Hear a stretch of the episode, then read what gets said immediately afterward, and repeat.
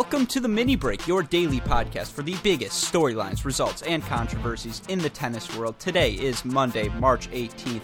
It was a heck of an Indian Wells weekend. So much great tennis there. So much great tennis throughout the tennis world. Challengers, futures, college tennis. Joining me to recap it all, he has pledged to make this podcast 35 minutes, but more importantly, he is my doubles partner and partner in crime, Maxwell LeBauer Rothman. Maxie, welcome back to the Mini Break. How was your weekend? It was good, man. I definitely want to keep it to 35 minutes to spare you from getting to bed anywhere past, 1 a.m., 1:30 a.m. I appreciate you waiting for me to get back home to talk about all the tennis because I know we've got some stuff to talk about. It was a juicy weekend for many reasons. So whenever you're ready, I'm ready to jump into it. Well, it's hilarious because we've been recording these at 11:30 p.m. Eastern time. That's a liberal assessment throughout the week. And this is the first time we've recorded where there's actually no tennis still going on. So it feels good to get to record one of these when all of the tennis has finally been completed. But with that, let's rock and roll. So the first match I want to start with, let's start with the women's side because honestly, this was the more interesting side to me of the weekend. We'll start with the women's semifinals. Obviously, they were staggered a day ahead of the men, so there are a couple quarterfinal men's results I want to touch on when we get there. But the match I want to start with, the superstar of the weekend, we have to start with Bianca Andreescu, who was a 6-3, 2-6, 6-4 winner in the semifinals over Svitolina. I mean, from that point, you talk about Svitolina, she is a grinder. She is a player who's going to make you hit the extra ball every time. And, if you hadn't been paying attention to Andreescu earlier in the week, shame on you. You've been missing out on some great tennis. And to her credit, earlier in the week, she had knocked out Sibylkova. She'd knocked out Wang. She knocked out Muguruza 0-1, which, by the way, is as notable of a result as you can get. And then here to take out a top six seed Svitolina in her first Masters semifinal. If you weren't paying attention before then, you certainly were at that point, Rothman. Absolutely. And, look, she had a ridiculous run, as you said, up to this point. She is now after winning this match, she's the first ever wild card to reach a final. And of course, we'll talk about her, big win later. But I mean, just super impressive. So composed as an 18-year-old, the way that she's able to change direction with the ball is so impressive. I love the way that she drops shots. And, I know you'll laugh at that, but, Truly, I mean, the way that she's able to mix up her game is impressive. And, now looking at some of the stats just from her career, she is now 3-0 against left-handers, which is, I guess that says something. But looking at her just career wins, so she's 19-8 on the WTA, and one of those is a top 5 win. Two of those are top 10 wins, and she's 5-2 against top 20s. And so, I mean, she's clearly making a case for being the next, really successful young player. And clearly, as we saw from her match today, it shows. And if you don't know who Bianca Andreescu is, if you don't follow the juniors as closely as Max and I do, to kind of set the scene, she is the former world ITF number 3 junior in singles, so obviously she has that sort of pedigree. We're talking about a former Orange Bowl champion. She's played at the Junior Grand Slams, made a semifinal at the Junior U.S. Open in 2016, semifinal at the Junior Australian Open in 2017. I mean, this is someone who the expectations were always high. It was always a matter of, if you followed the game closely, I should say, when will she break through? Not if she will, but when she will. And as you mentioned, in this match against Svitolina, she was the one dictating. She was the one asserting herself. As great as Svitolina played, for her to have that sort of jump back in that second set to come back down the way she did, so impressive. But as you mentioned in the stats from this match, for Andreescu, 56% first serve percentage, not great, but to defend both of your serves at an over 50% rate, that's going to get the job done when the margins are so thin. And you look at the break points saved. Svitolina, 19 break points in this match. She converts 6 of them, but Andreescu also gets 6. I mean, it simply came down to who could execute better in the bigger moments. And for Andreescu, in that moment, to make her first, premier final, so impressive. You look at who she was going to match up in the semifinals, someone coming off of an equally impressive win. Angelique Kerber, the number 8 seed, knocks out number 23 seed Belinda Bencic, my pick for the title, obviously. So hot coming into that match, 6 wins against top 10 opponents. A kind of routine 6-4, 6-2. Now, I don't want to take anything away from Kerber because she played a fantastic match in this one. So complete, the way she was composed, the way she was tracking down everything. She could tell Bencic was, physically worn down from all of the tennis she had played over the past 2 weeks. And I'm not trying to make an excuse. You go out there and play the match, and obviously Angelique Kerber was the better day. But for Bencic, she makes 63% of her first serves, but only wins 42% of her first serve points, only wins 22% of her second serve points. I mean, just the jump, the boost, the quick jolt needed after you hit that first serve, or just the leg pop into the serve. It wasn't there for Bencic. Yeah, I mean, it's tough when you are in the semis of this tournament. She takes out Osaka. Excuse me. She takes out Pliskova. I mean, she had a hell of a run. She takes out, some really good players up to this point, and that just takes a toll on you, once you're in the semifinals of a 2 week long tournament. And, that brings up also the debate of the one that Jamie and I had. Excuse me. West Octomia Rewind. Too many new hosts on these pods. I forget who I'm podding with sometimes. me and Stakoviak, we are the ones. Stakoviak, it's a W. Nah, it's a V. So we debated this on our pod, whether this should be 2 weeks or 1 week, and I think this could be an example of just a little fatigue here, but again, can't take it away from Kerber, who played a great match. Do you consider Indian Wells 2 weeks or a week and a half? It's kind of a week and a half, right? Yeah. I feel like I kind of like it. It finds that nice middle ground. I wish they had a scheduled day off for the women. I think they had Saturday off. It'd be nice if that was a little bit sooner because, as you mentioned, the wear and tear, although we were treated to a great final. And, in fact, let's transition to that final. Obviously, Andreescu completes the incredible run. She gets her first premier. I keep saying Masters. Come on, Alex, you're better than this. Premier title, knocking out Angelique Kerber 6-4, 3-6, 6-4. Kerber, I believe, was up 2-1 or maybe 3-2 in that third set. Andreescu took a coaching timeout. Her coach comes out, and from there in, I mean, she was just so authoritative from the ground. But she did get broken at 2-all. Breaks right back in that set. And, I mean, that third set to me, first of all, the match as a whole was fantastic.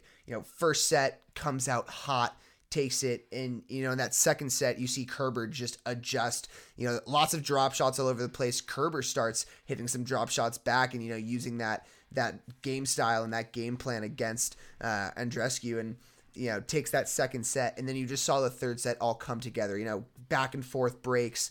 And then, at 5-3 in the third, Andreescu has 3 championship points. Kerber somehow is able to pull out a break there, and just, the balls of Andreescu in that 5-4 game in the third set.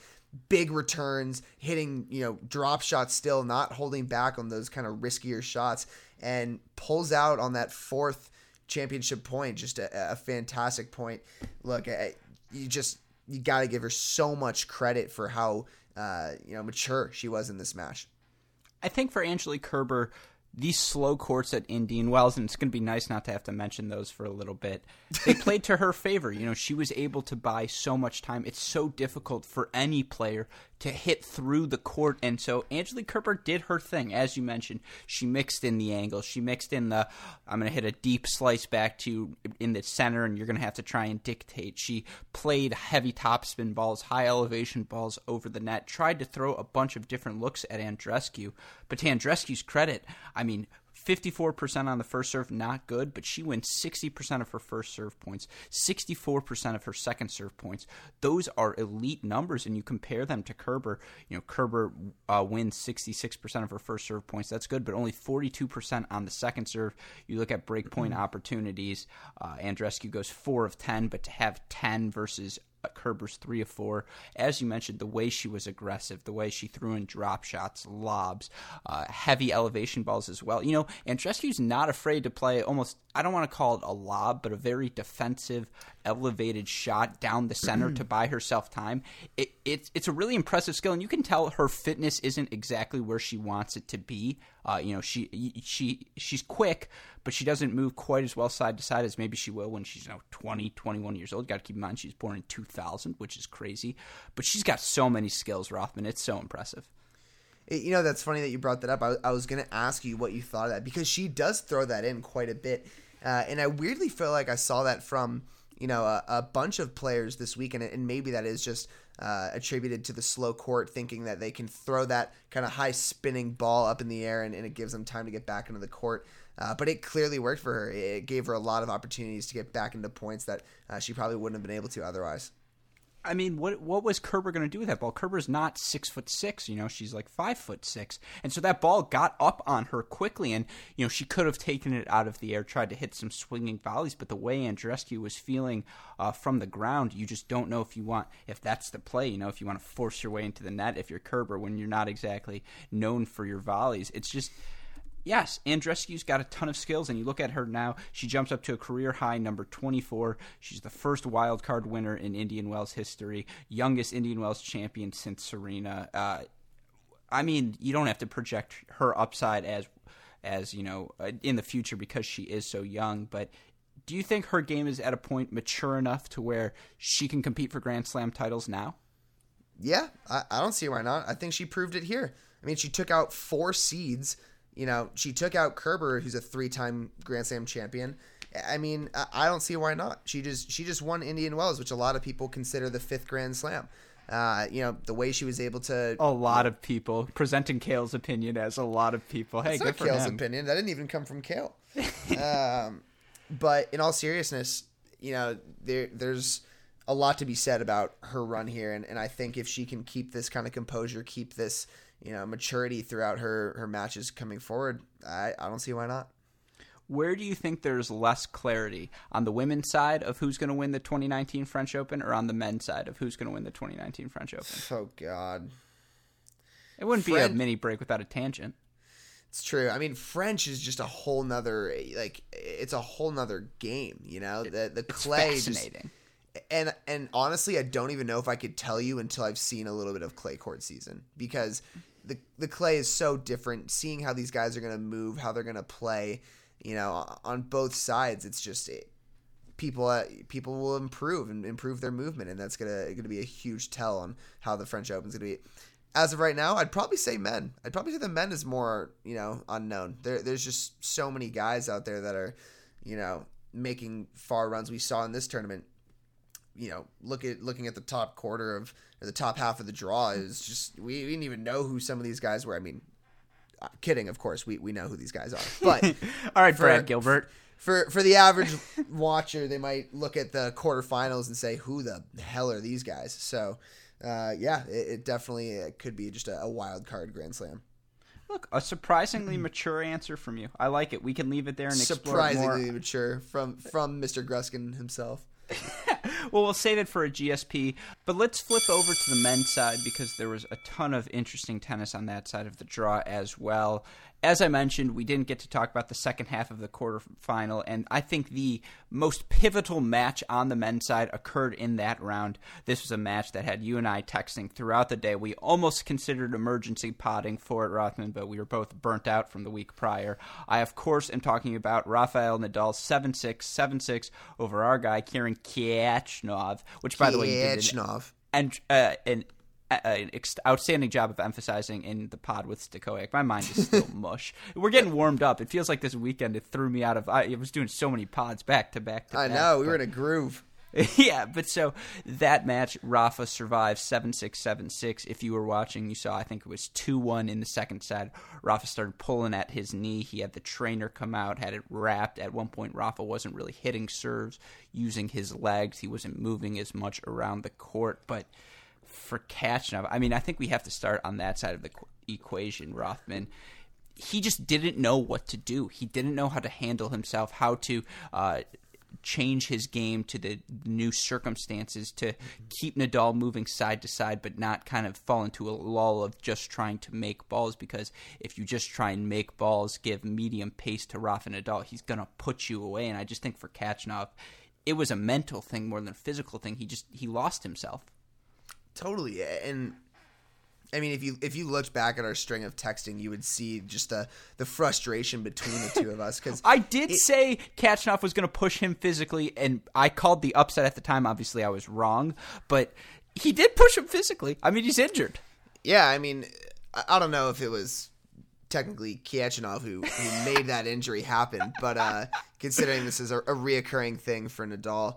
But yeah, to me, it was a lack of awareness from Khachanov. Like, you have to know at that point, okay, yes, my game style is, hitting big forehands, big backhands. I'm going to, push Nadal off the court.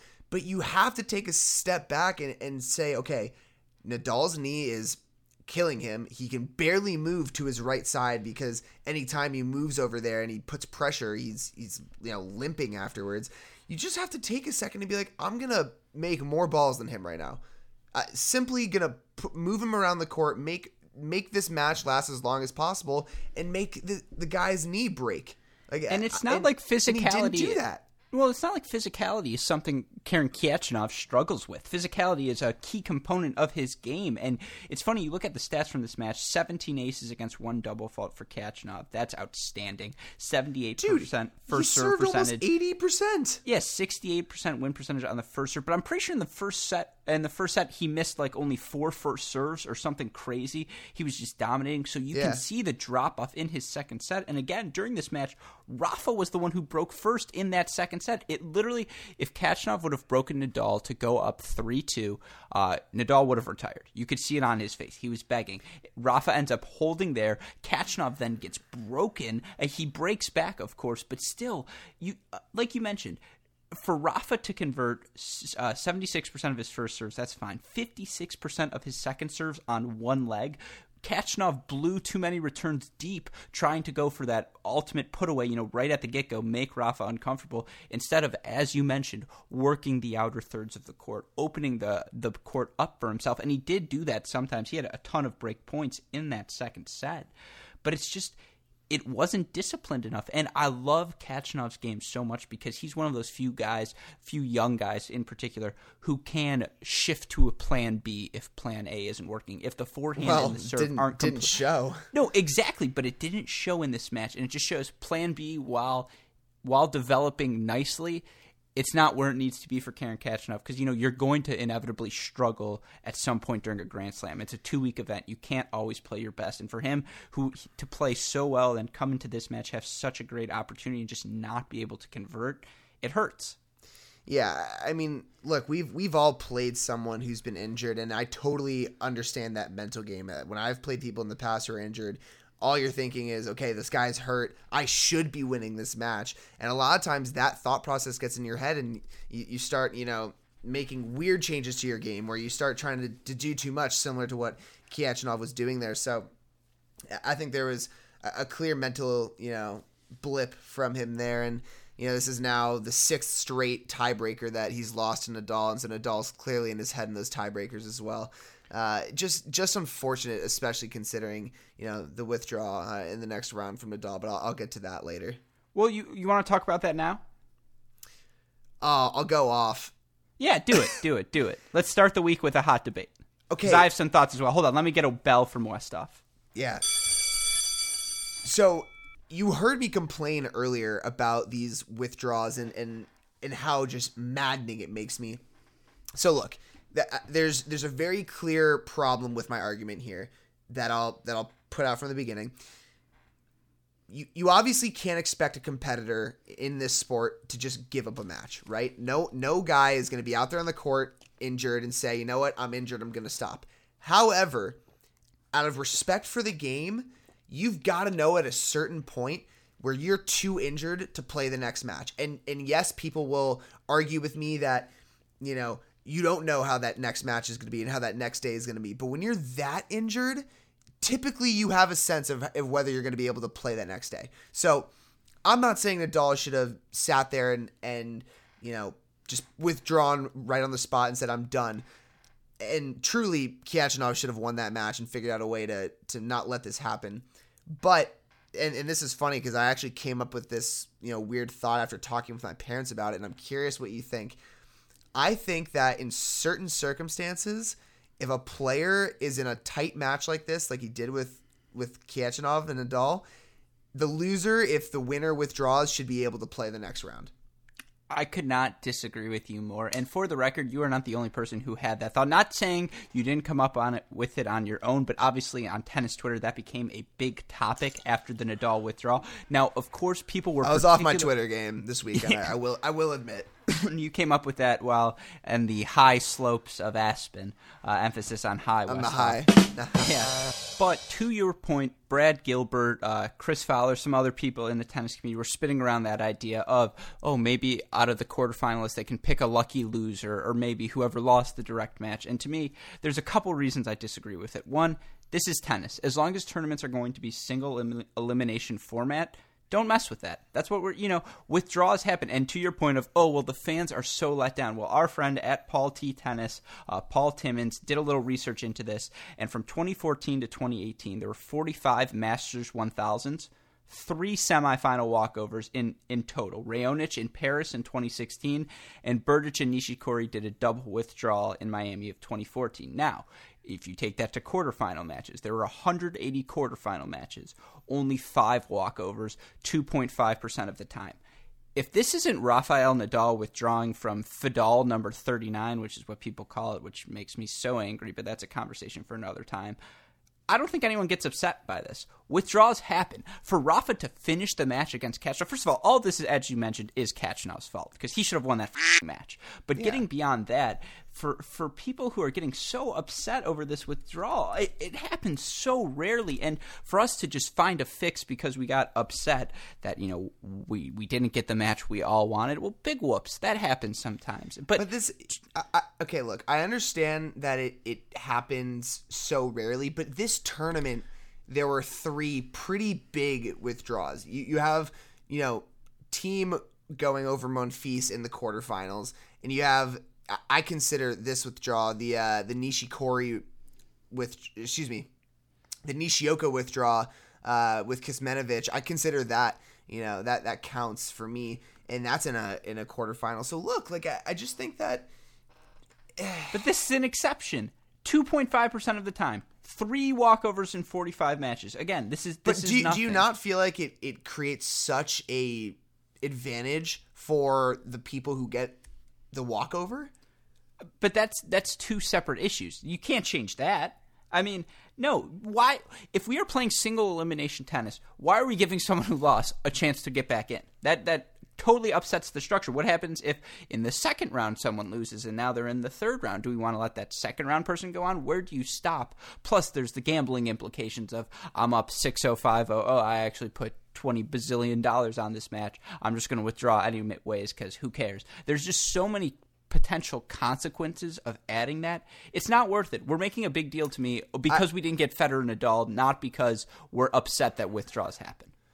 Okay, I'm not doing it because of Federer and Nadal because I've been complaining about the withdrawals all week. I think maybe not in the later rounds of a tournament. I think at that point, yeah, it might be tough. But I think in the early rounds of a tournament, if someone withdraws, that the other person should make it on to the next round. But that's just me. We can continue this debate another time for sure, and I'm sure many on tennis Twitter will continue it as well. But let's talk about a semifinal match real quick. Obviously, Nadal, Federer doesn't end up happening. Federer moves on. But we did get to see Dominic Thiem take out Milos Raonic in a very entertaining 3-set match. I believe the score was 7-6, 6-7, 6-4 Dominic Thiem. Sorry, I accidentally X'd out of the tab, so I'm trying to find it again. But just my opening thing to you, Rothman. The explosion off of Dominic Thiem's racket from the ground, from the baseline. It's so unique. It's so impressive. I mean, absolutely. And because your tab closed, I can give a few stats to talk about this match. I mean, so impressive for Thiem to win a match when Milos Raonic is winning 80% of his first serves. I mean, yes, they played 2 tiebreak sets, but to get a break when he's winning 80% of his first serves is just astounding. And Milos, his level of play just got higher and higher as this tournament progressed. And I mean, Thiem just handled it like a beast. If you want to watch some hard hitting ground strokes, watch this match because they were freaking smacking the ball. Well, you know the thing about Dominic Thiem, if you follow the game closely, everyone, he's not a clay court specialist. You can't be number 10 in the world, top 10 in the world, and be a specialist just on one surface. But that's what he's known for. He's most proficient on the clay. That's where he's had his most success. He makes the French Open final. He's made a couple Masters finals on the dirt as well. The way these Indian Wells courts are playing so slow, it's set up beautifully for him. Are the Indian Wells courts slow? Sorry, I had to. No, I deserve it. But he's able to buy time. His backstrokes, his backswings are huge. He takes big cuts at the ball. You see it. It's evident. The reason he hits the ball so big is because his swing is so big. But still, when you're playing on these courts, the ball's bouncing a little higher. You can take a step or two off the baseline, which is something he did really well on the returner serve as well, giving himself a chance to swing through the ball, dip it at the feet of Raonic when he would serve in volley. There were times you actually couldn't even see him in the screen because he was so far back. But besides his return, he also served amazing in this match. He won 82% of his first serves. He made 76% of them, and he converted 60% of his second serve points. So, the guy also served well, and I do have a question for you. So, a lot of the commentators love his kick serve, and it's definitely his best serve. So, Gruskin, playing dubs, whose kick serve do you take, his or mine? The obvious answer is you. I know exactly what you're doing with yours. I don't know what Dominic's doing. And plus, if he misfires a little bit and hits me in the back of the neck, he kills me. You have never killed me with a serve. To your credit, we played together for 3 years. Not once did I get hit by one of your serves. Oh, did I get hit once? Mason Blue? I feel like I maybe skimmed you, but it was never full contact, to the back of the head, on the ground, concussion. I'm pretty sure we were really hungover, Maize and Blue, because my birthday was that Saturday night. Yeah. And so we played that next day. I'm pretty sure that was the day you grazed me on the arm, but you never full smacked. If Dominic Thiem full smacked, Kyle Zhu hit my brother 4 times once in a match, and on the 4th one, Eric just screams, Kyle! And it's just our whole team stopped, and we're like, uh-oh. They might fight. And I think I'd walk off the court. No, for sure. But the answer is I'm picking you, no doubt. But for Thiem, with that kick serve, the way he is able to work the ball off the court, no matter what you do with your return, Team's hitting a forehand on that next ball, and that's what he wants most on the court. Yeah, it's a great combination for him. It's so nice to see him go up the line, take big swings. He took time away from Milos Raonic, which is something no one else was able to do in this tournament. And honestly, we'll use this as our transition to the final because the other thing he did that no one else was able to do, he took time away from Roger Federer. So he did that starting in the second set, and that is where he was unsuccessful in the first set. You watched that first set, and Fed was into the net. I mean, first of all, Fed was just on fire in that first set. There was nothing he was going to do to It's not, to beat not Fed. Even the first set. First half of the first set, it was just like, uh-oh. Yeah, it's true. But no, once he had that little hot streak, and you were like, oh shit. And then there was the little it plateaued for a second, and then he started coming into the net, and he was 12 for 12 at the net after the first set, and it was like, oh god, this could be a quick second set. And then you saw a team starting to. He did what he did against Raonic and took a few steps back, gave himself more time on the returns, and when Fed started coming into the net, he was passing him here and there, and it really, gave himself more time, which I actually thought was going to backfire. That's the kind of way where he's going to not take away time from Fed, and somehow, giving himself more time allowed him to pass Fed and create longer points. It was an impressive adjustment from Thiem. The hottest take of the tournament was when Philip Fama at Tweener Head Tennis, newest member of the Cracked Rackets team, washed off. Throw him an applause in there. In our Slack group, he goes, does this match even feel like a final? It doesn't really feel like a final. And I was like, what are you talking about? These guys are playing titans at the top of their game. What are you talking about? And Dalton with the quick agreement, yeah, this feels like a semifinal. Yeah. Dalton, shut the f*** up. That's why Dalton's been permanently... That's why he's been permanently banned from the podcast. Yeah, it's just these guys were hitting the absolute shit out of the ball. It was so impressive. And for Thiem, I was watching some of the match with our super producer, Max Fligner, and I go, Fligner, I guarantee you Rothman is going to come on the pod tonight and be like, man, Thiem should be slicing. Why isn't he slicing? He needs to work the slice more, because you're all about that slice game. You know it. I see you smiling. You know it. No, I disagree. The point is Dominic Thiem's slice is not nearly as good as the rest of his game. But it didn't matter in this match because of the way he was able to take 6 feet back off the baseline, swing away as much as he wanted. It reminded me of the way he played in that U.S. Open, quarterfinal against Rafa, where it was that 5-set match, a couple tiebreakers in there as well. These guys were just slugging away. And for Dominic Thiem, whether it was the movement, I'm pretty sure when he broke Fed in that third set, he had two short Fed hit two drop volleys, and Thiem got there, covered it, hit the short angle pass. So impressive from him. He hit serves in the 130s. The guy can dial it up, and you look at his percentages, 69% first serve percentage. That'll get the job done. 70% first serve win percentage, 60% second serve win percentage. And then the thing Dominic Thiem did well, and it's I'm going to get yelled at because he's making a final here. What am I to say? But where Roger Federer just isn't the same as he once was. Fed only wins 48% of his second serve points. Those were the points where Thiem was able to run around the ball, hit first forehands. Like any player, he obviously was going after Federer's backhand for the majority of this match, and just Thiem played such a smart, aggressive match. It's funny, he missed a return in the game. He ended up breaking in the third. He missed a backhand down the line that he really gunned when he was serving for the match, up 15-love. And Fleetner kind of looks at me and goes, well, I was yelling about the miss. I was like, oh, one-handers, they suck. And he goes, no, that was a good miss. Like, you don't want to miss, I'm sorry for using this term, but play like a when you're serving for the match. You want to go, all out. You want to play aggressive tennis, and for Thiem, that's what he did throughout this one. Yeah, I mean, look, to say that this is where Fed is now, lost a step is on his second serve is ridiculous, because his serve is the one thing that has held up over the years, and I really do think that stat is flawed because of that second set. I think you saw Fed kind of give it up a little bit. I think he was like, you know what, I got broken. I'm going to let him take this. I mean, I'm going to, bounce back and take this third set.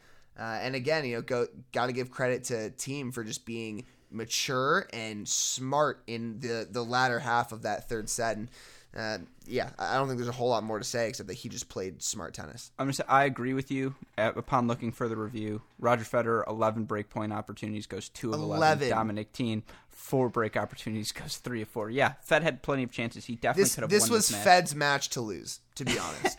All right, that's fair. Well, then my final question to you on this subject. Max Rothman, after winning Indian Wells, I know we still have Miami ahead of us, but given his pedigree on the clay, is Dominic Thiem your favorite heading into the French Open? Because he is certainly mine.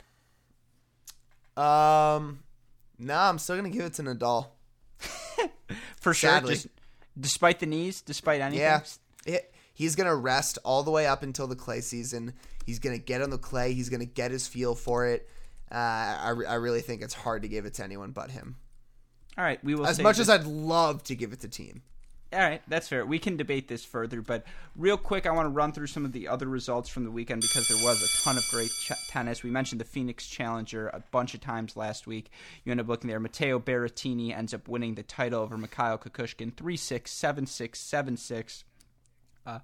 For David Goffin, who is a notable guy playing the draw, he loses in the quarterfinal round to Caruso. Yeah, Jeremy Chardy loses first round in this one, but still. Such a cool event. You have Jamie Murray and Skupski winning the doubles. Obviously, to have a player of Jamie Murray's caliber at an event like that, so cool to see. You move over to Drummondsville, some cool results there. Michael Redlicky, former Arkansas guy, USDA guy, boys 16s Kalamazoo winner, makes the semifinals, loses to former Clemson All-American Yannick Madden, who loses in the final to Ricardas Berankis, 6-3, 7-5. Man, is Berankis good at tennis. Obviously, the guys in the top 50, because they're a little bigger, can hit them off the court, but it was so fun to get to see him play at this level.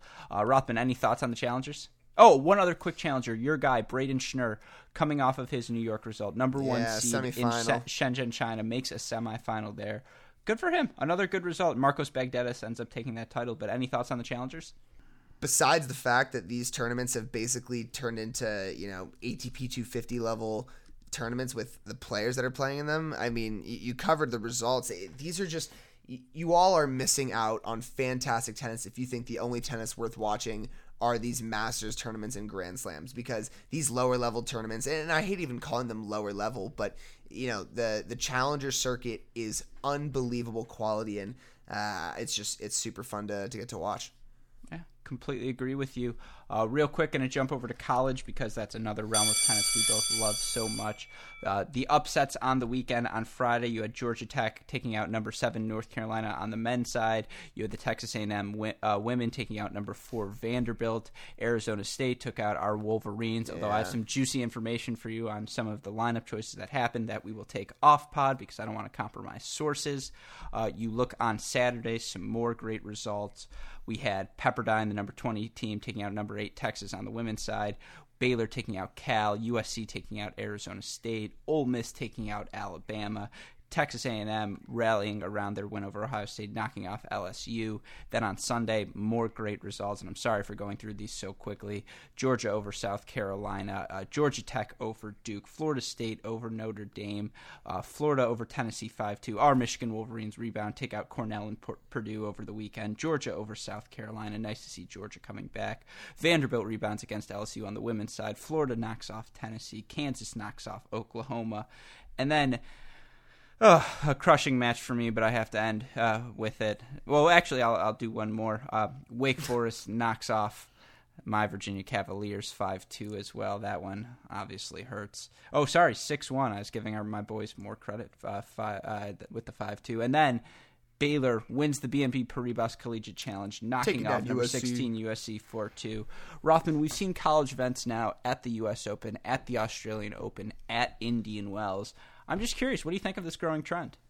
I love it. It's funny. I actually had it in, you know, my one of my winners for the week. I just think it's so cool to give these guys an opportunity to play where they potentially could be playing in the future if they decide to take, you know, their chances at the pro circuit. And so, you know, it's really cool. Obviously, you know, these teams don't always get the chance to play each other as well. And so I love this opportunity. I think they should keep doing it. Yeah. Also, getting back to your point about Nadal withdrawing, you know what you could have done if you wanted to watch more tennis? Go watch the f***ing college kids because they're really f***ing good. And so this is a great alternative. You had Sampras and Djokovic filling in as well. Hey, great shot to that tournament. But, yeah. It is so cool to see college tennis on the grounds of these major events. It's a great way to promote the sport. You know, and one thing I forgot to mention, when we got the withdrawal from Nadal, great job by Tommy Haas, who decided to put together a little expedition match with him, McEnroe, Sampras, and Djokovic. So at least the fans who spent, you know, probably thousands of dollars to go see that match got to see a little something. Not that it's, you know, much of a, you know, consolation, but it's, you know, better than nothing. Yeah, completely agree with you, and he was going to be one of my winners of the week, so I'm glad we knocked that one off now. Last result for you, and then we'll get to our winners, or then we'll get to our Miami preview and winners and losers. Jensen Brooksby, recruit for Baylor, wins a futures event in Bakersfield, California, knocks out Sekou Bangura, former Florida player, then Alex Vukic, former Illinois All-American, in the final. Also beat Alex Richard along the way, Strong Kirchheimer, ton of great college talents. But for Jensen, a kid this young, getting a futures win, I'm just spitball real quick, but I'm sure these type of things will be going. How much success do you need to have at the futures level before you start considering skipping college, especially given the transition tour turmoil? I know that's a big question. I just feel like when you see a result like this, you start thinking about it, right? Yeah, I mean, I think that's a GSP type question, but it's tough because, you know, you could have a couple of these big wins and then take the next step and, you know, have no success. I don't know. I think if you can spend a little time and get some wins like that, I think it gives you that confidence boost and at least you know, it gives you some sort of credibility to take the next step. So sure, I think it's, you know, worth for someone like that to try and take it to the next level. But, you know, it's tough. I think you need a lot more than just a good win. Yeah, well, we keep plugging it. We'll talk about it more on our more recent GSP, where we'll be talking about our biggest takeaways from Indian Wells and setting the scene for Miami. Speaking of which, I want to talk a little Miami. You look at the entry list. It has changed a little bit. A lot of guys either got injured, got sick at Indian Wells, had to pull out, had... you know, something happened, so some updates. We mentioned earlier in the week, Ivashka out, Gasquet out, Ivashka in, Dibnauer, Seppi out, Munar and Duhar in, Carreno Busta, Nishioka out, Golbis Fabiano in, Kohlschreiber out, Tomic in, Nadal out, Umbert in, Verdasco out, Klon in, Del Potro out. That one hurts a lot. Tipsarevic in. On Monday, we've got a bunch of qualifying rounds. Who are you going to be watching, Max? I mean, there's a lot of really good matches in this qualifying draw. I mean, just kind of crazy. Yeah, I mean, just looking at the seeds, you have Albot at 1, FAA at 2, Opelka at 3, Mackie at 4. So I mean, it's a pretty ridiculous, qualifying draw. Again, this qualifying could be, an ATP 500. I don't think that's a stretch. Yeah, I mean, and then we have to just bring up real quick the fact that Tsonga is a wild card into this draw. Just some absolute bullshit. Yes, he's ranked 118 and is the 22 seed in the qualifying draw, but it's just ridiculous. But sorry for that rant. The matches that I am looking forward to most, okay, I think there's a few. The first one I think I'm looking at is Christian Garin versus Bjorn Fertangelo. These two guys have been playing spectacular tennis over the last few weeks, and I think if there's any match that could just be a really fun one to watch in the first round, that's one of them. The other match, I mean, and again, like I said, I could have chosen a couple different ones, but I think I'm going to go... Oh. You're buying time because you're reading the list, so I'm going to swoop it before you can take it. Donaldson-Rublev is must-see TV tomorrow. That one I'm very excited for. So I was going to choose between him and the Mackie-Polanski, but it doesn't match up. What about Delian versus Rubin? That's going to be great. Obviously, we're young American suckers, so we're all in on that. Kruger versus Elias Yimmer's. Joe Willie versus Russell. That could be a good match. Russell hits the shit out of the ball. No, it's going to be fun. Allie Kick versus Jessica Pegula. That's a great one on the women's side. Jeannie Bouchard against, I believe she's playing Habino. That's going to be a fun one as well. Sasha Vickery, Jennifer Brady, another All-American matchup. So much good tennis tomorrow. It just proves the tennis world never stops, Max Rothman.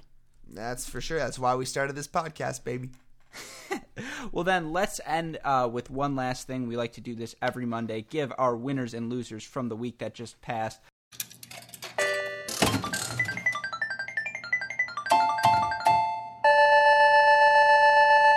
Max, I have quite an extensive list for you, but given the time, we will go through this quick. Give me your losers to start. So I'm just going to keep it short. Injuries are my losers for this week. It as I've expressed, pure frustration from me with all the injuries. Everyone wants to see the tennis, and yes, I understand there's a long season ahead, but it sucks to see. So that's one of them. And then you're going to laugh at this one. The ball boys. The ball boys were – and girls. We need to change that language. They were struggling a bit. Federer actually complained to Muhammad in this final. He was like, they're moving too much. And whenever a player like Federer is complaining, you're doing something wrong. So they need to step it up.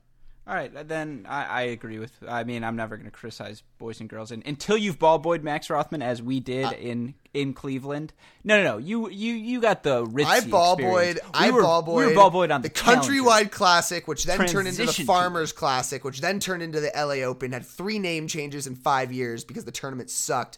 I ball boyed that for 5 years. You don't know about the challenger life. You don't know about the grind, what it's like to travel from place to place, ball boying, hoping for a career, hoping for an ATP ball boy breakthrough or ball girl. No, says the guy whose dad pays for his plane ticket to fly to the challenger and just records podcasts while he's there. Well, first of all, for you to say that knowing I drove to Cleveland, so good great shot by you, true. I guess. B, no. C, I don't know what you're trying to prove. I guess you're feeling a little self-conscious about some of your poor takes earlier. But B, I guess what? D, I'm throwing you onto my losers category because you. Yeah, it's 112. I'm just kidding. Yeah, you know, I was reserved. But let me get you hot.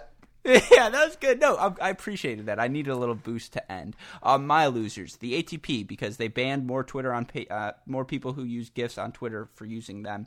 That's stupid always. I know we've passed this, but if the winners and losers segment from last week, if you're not going to include the coaches caught in the pay for not play scandal, like that would be a terrible oversight on our part because huge losers by them. Two other quick ones real quick for you. Chris Fowler, who reported on Saturday that Rafa was looking good in practice and seemed ready to play. Chris, yeah. I love you. You've been a voice of my upbringing. I listened to you, college football, all of these things. But that was poor tweet. Not your best look there. Everyone was hopping on that moment to criticize mainstream commentators, calling them out of touch. So I'm sorry that you had to go through, Chris, but you are definitely one of my losers this week.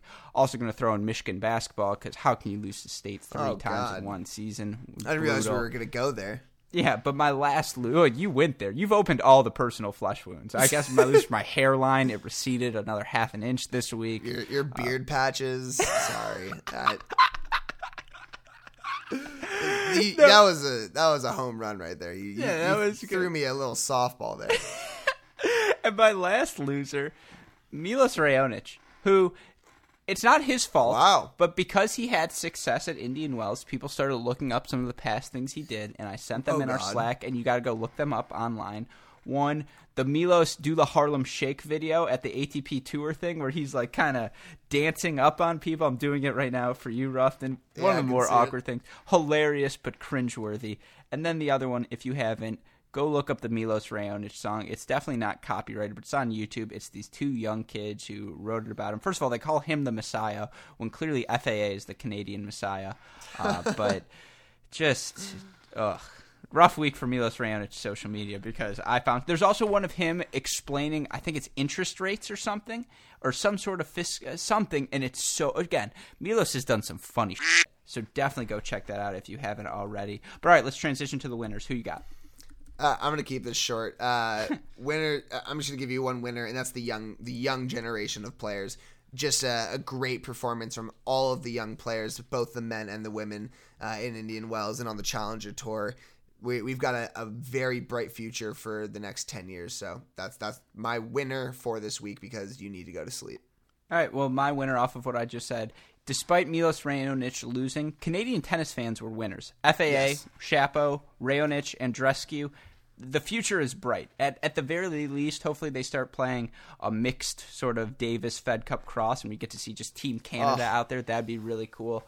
Also, yeah, Justin Trudeau's tweeting, congratulations to Andreescu. That's the Canadian Prime Minister. Canadian tennis looks great. My other winner, Maria Sakkari, the player from Greece. There's a photo of her and Giannis. They met this week. I mean, she's like 5'4". He's freaking 7'7". I mean, his arms are literally two tennis rackets in length, and the photo is just amazing. Great photo. Again, sometimes tennis Twitter can be amazing, so it's really fun to see that sort of stuff. But all right, we are way over on time. This seems to happen every weekend episode. Rothman, any final thoughts, or should I just wrap this bad boy up? You need to go to sleep. Why? Because I handled your criticism with class and grace. No, because you look tired. I'm kidding. No, just because I want to be respectful to you and you were nice enough to stay up for me. So that's very kind. Well, then we will leave things there. Huge shout out to our super producers, Max Fligner and Daniel Westhoff, who have an editing job to do as always. But one last time from our super producers, Max Fligner, Daniel Westhoff, from our entire team at Cracked Rackets, and from my doubles partner in crime and guy who keeps me up way too late, Maxwell LeBauer Rothman, I am your host, Alex Gruskin. Maxie, what do we say to our fans? That's a break! And we will see you all throughout the week. Take care, everyone. Enjoy Miami.